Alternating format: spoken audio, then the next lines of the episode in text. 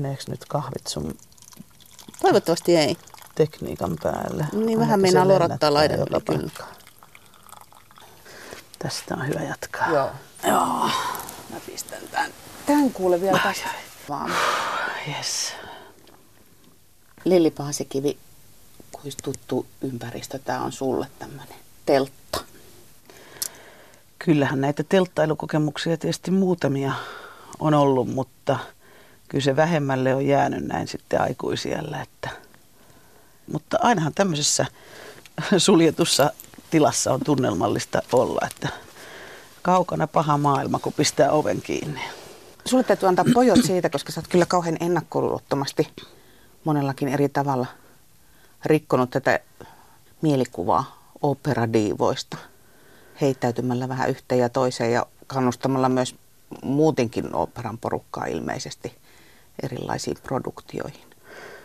Ehkäpä niin, voi olla, että me ollaan, ehkä me ollaan itse luotu se semmoinen ää, mielikuva ja illuusio, mutta kyllä tämä nykysukupolvi ja vielä mua nuoremmatkin laulajat on hirveän monipuolisia ja maanläheisiä ja, ja heittäytyviä ja rohkeita, että, että ehkä on korkea aika, että se myytti rikotaan siitä Castafioresta, joka vaan istuu helmet kaulassa siellä, siellä iltapuku päällä, että, että oopperan laulajan työ on aika fyysistä, kovaa työtä ja sitten vaan se hetki, se illuusio, mikä rakennetaan sitten se, kun esirippu nousee, niin se on yksi juttu, mutta se on kyllä 95 prosenttisesti muuta mm. harjoittelemista ja, ja valmistautumista ja hermojen kanssa pelaamista ja, ja markkinointia ja matkustamista ja hotellihuoneissa nyyhkyttämistä tai, tai mm. iloitsemista milloin mitäkin eh,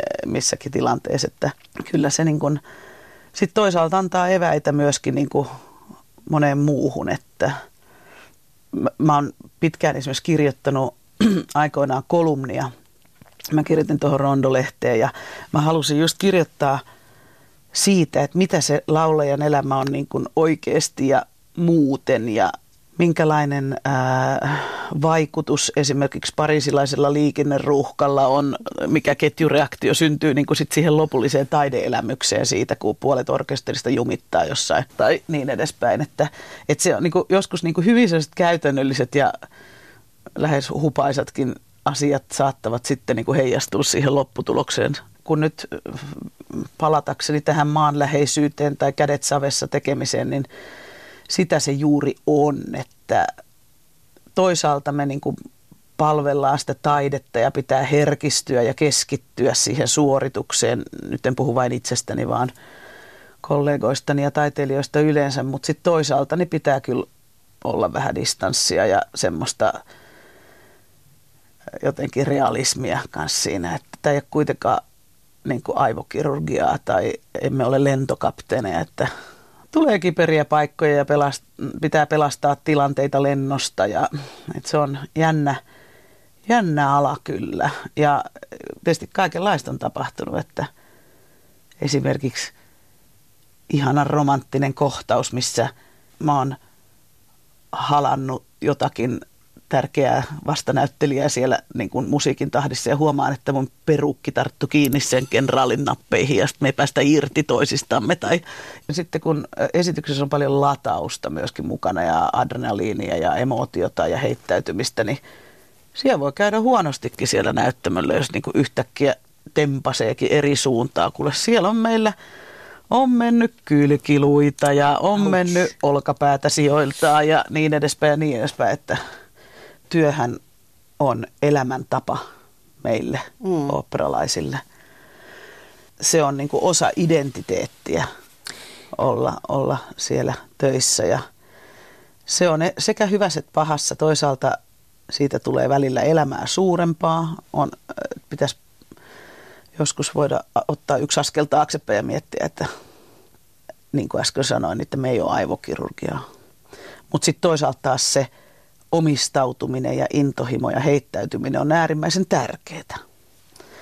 Ja että se balanssi pitää löytää, että me annamme kaikkemme ja me teemme täysillä, mutta sitten kuitenkin meillä pitää olla jonkunnäköistä distanssia kanssa siihen, että tämä on vaan teatteria.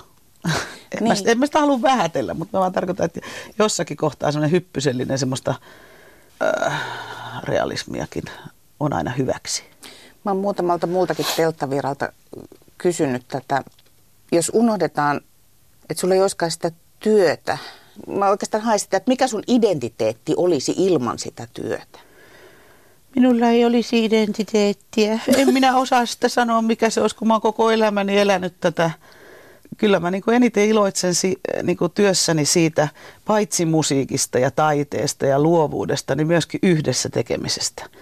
Me hengestä ja semmoisesta joukkohurmiosta, mikä me saavutetaan parhaimmillaan siinä, että mikä mä nyt sitten olisi, en tiedä. Mä oon katon Lahden musiikkiluokkeen kasvatti. Mm. Mä oon jo yhdeksänvuotiaasta saakka laulanut kuorossa kaikkien muiden lasten kanssa yhdessä ja on nauttinut siitä. Ja sitten mä oon teiniästä saakka ollut Lahden teatterissa musikaaleissa ja soittanut orkesterissa ja, ja sitä tietä niin kuin jotenkin tämä ammatti on löytynyt, että – aina mä oon yhdessä tehnyt ja musiikki on niin yhdistänyt ja intohimo ja halu kommunikoida musiikin kautta. Ja myöskin mielikuvitus on aina ollut mulle hirveän tärkeää. Jotenkin erilaisiin rooleihin heittäytyminen. Äiti muistaa jo, jo siis vuosien takaa ihan lapsuudesta se, että mä tykkäsin niin tämmöistä rooli, roolileikeistä.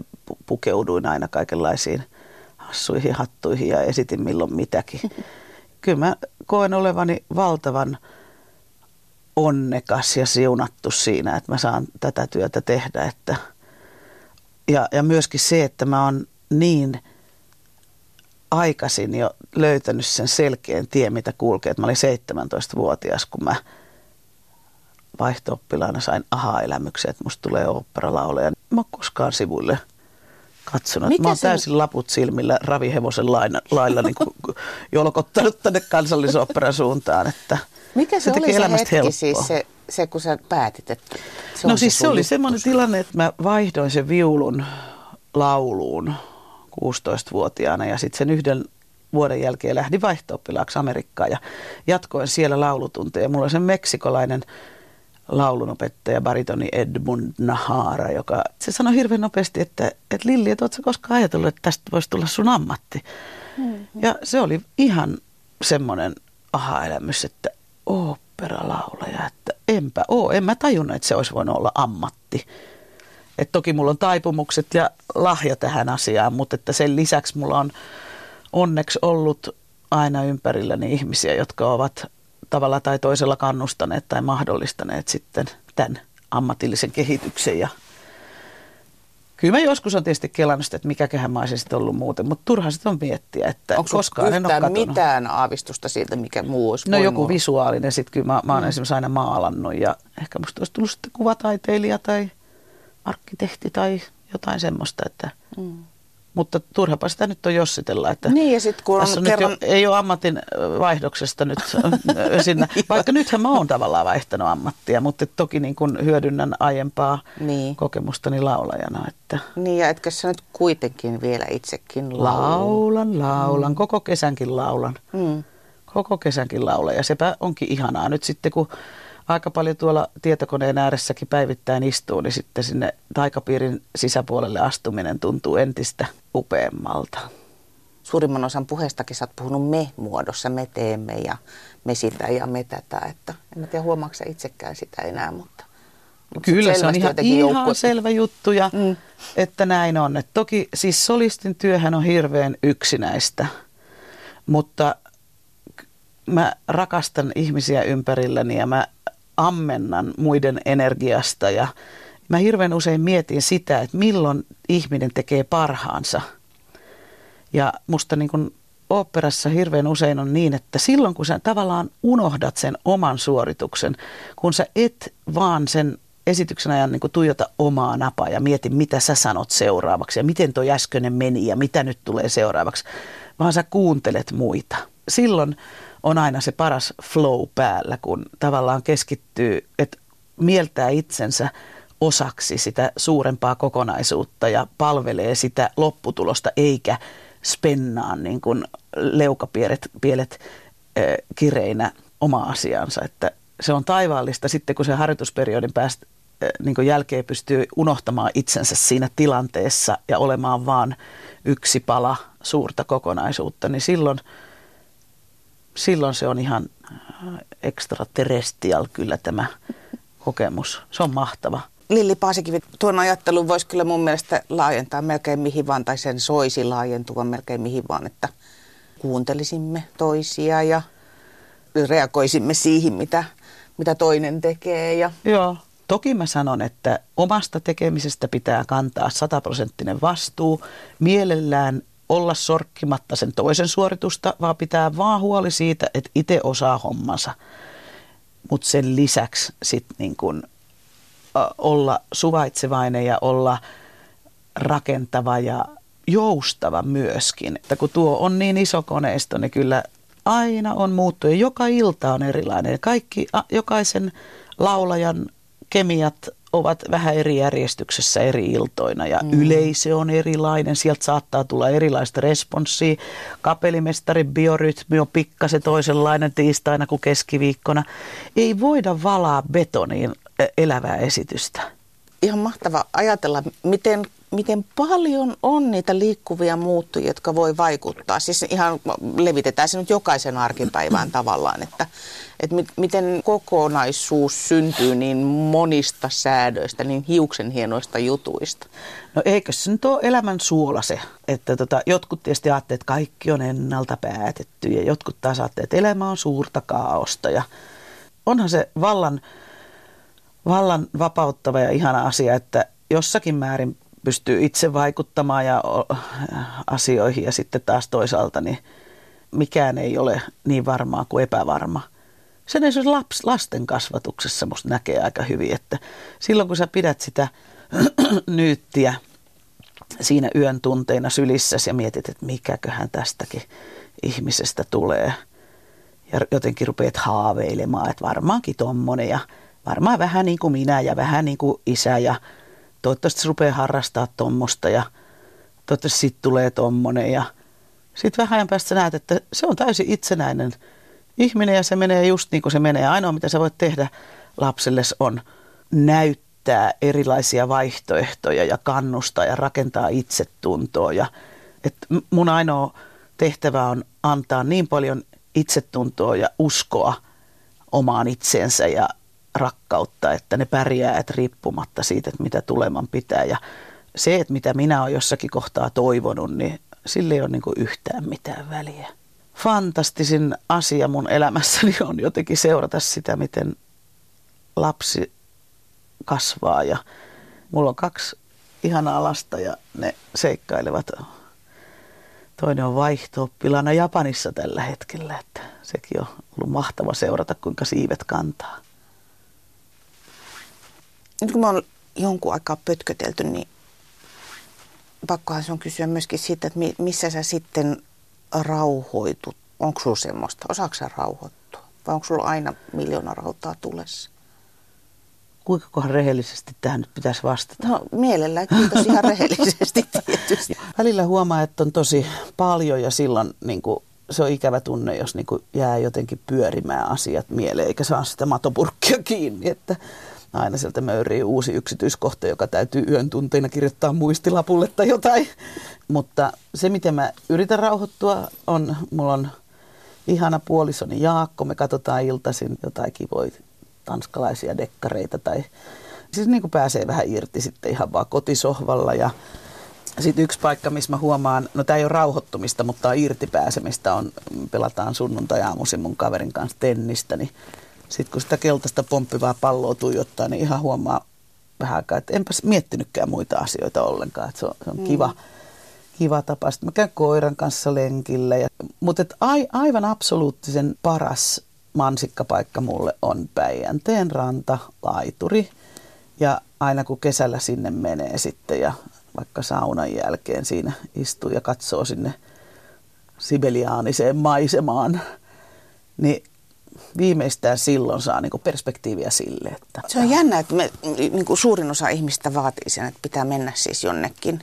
Muualle. Se, niin, muualle ja sitten niin kuin selkeästi luonnon keskelle vaikka periaatteessa me nyt päästä Suomessa melkein missä vaan sinne luonnon Pitäisikö se sittenkin tätä telttailua ruveta harrastamaan niin. vähän enemmän, että olisi semmoinen, niin semmoinen niin kuin, äh, lataamo jossakin nokassa, että et pääsisi niinku irti. Että vaan tuosta vaan laittaa tuon vetskarin kiinni, tosta sinne jää koko paha maailma tai jännittävä maailma ja pystyisi sitten niin kuin irtautumaan. Se mikä on tietysti, että kodinhan pitäisi olla semmoinen paikka, missä irtautuu. Ja mä vielä vähän opettelen sitä, että iltaisin ei pidä lukea meilejä ja, ja ei se maailma, kun mä nyt tässä totesin, että me ei ole aivokirurgiaa, niin totta toki sillä ei niin kuin tämän junan etenemisen kannalta ole mitään väliä, että vastaako siihen mailiin 20 10 ilma, illalla vai mm. puoli yhdeksän aamulla. Mm-hmm. Siinä on minulla oppimisen paikka. Esimerkiksi mä, niin kuin moni kysyy multa, että miksi mä niin kuin vielä kesällä teen niin kuin lomalla samaa hommaa, mitä mm. mä teen nyt niin kuin talvelle. Että mullahan on tuo Hollolassa Pyhäniemen kartanossa ihana kesäfestivaali, mikä on nyt kuudetta kesää.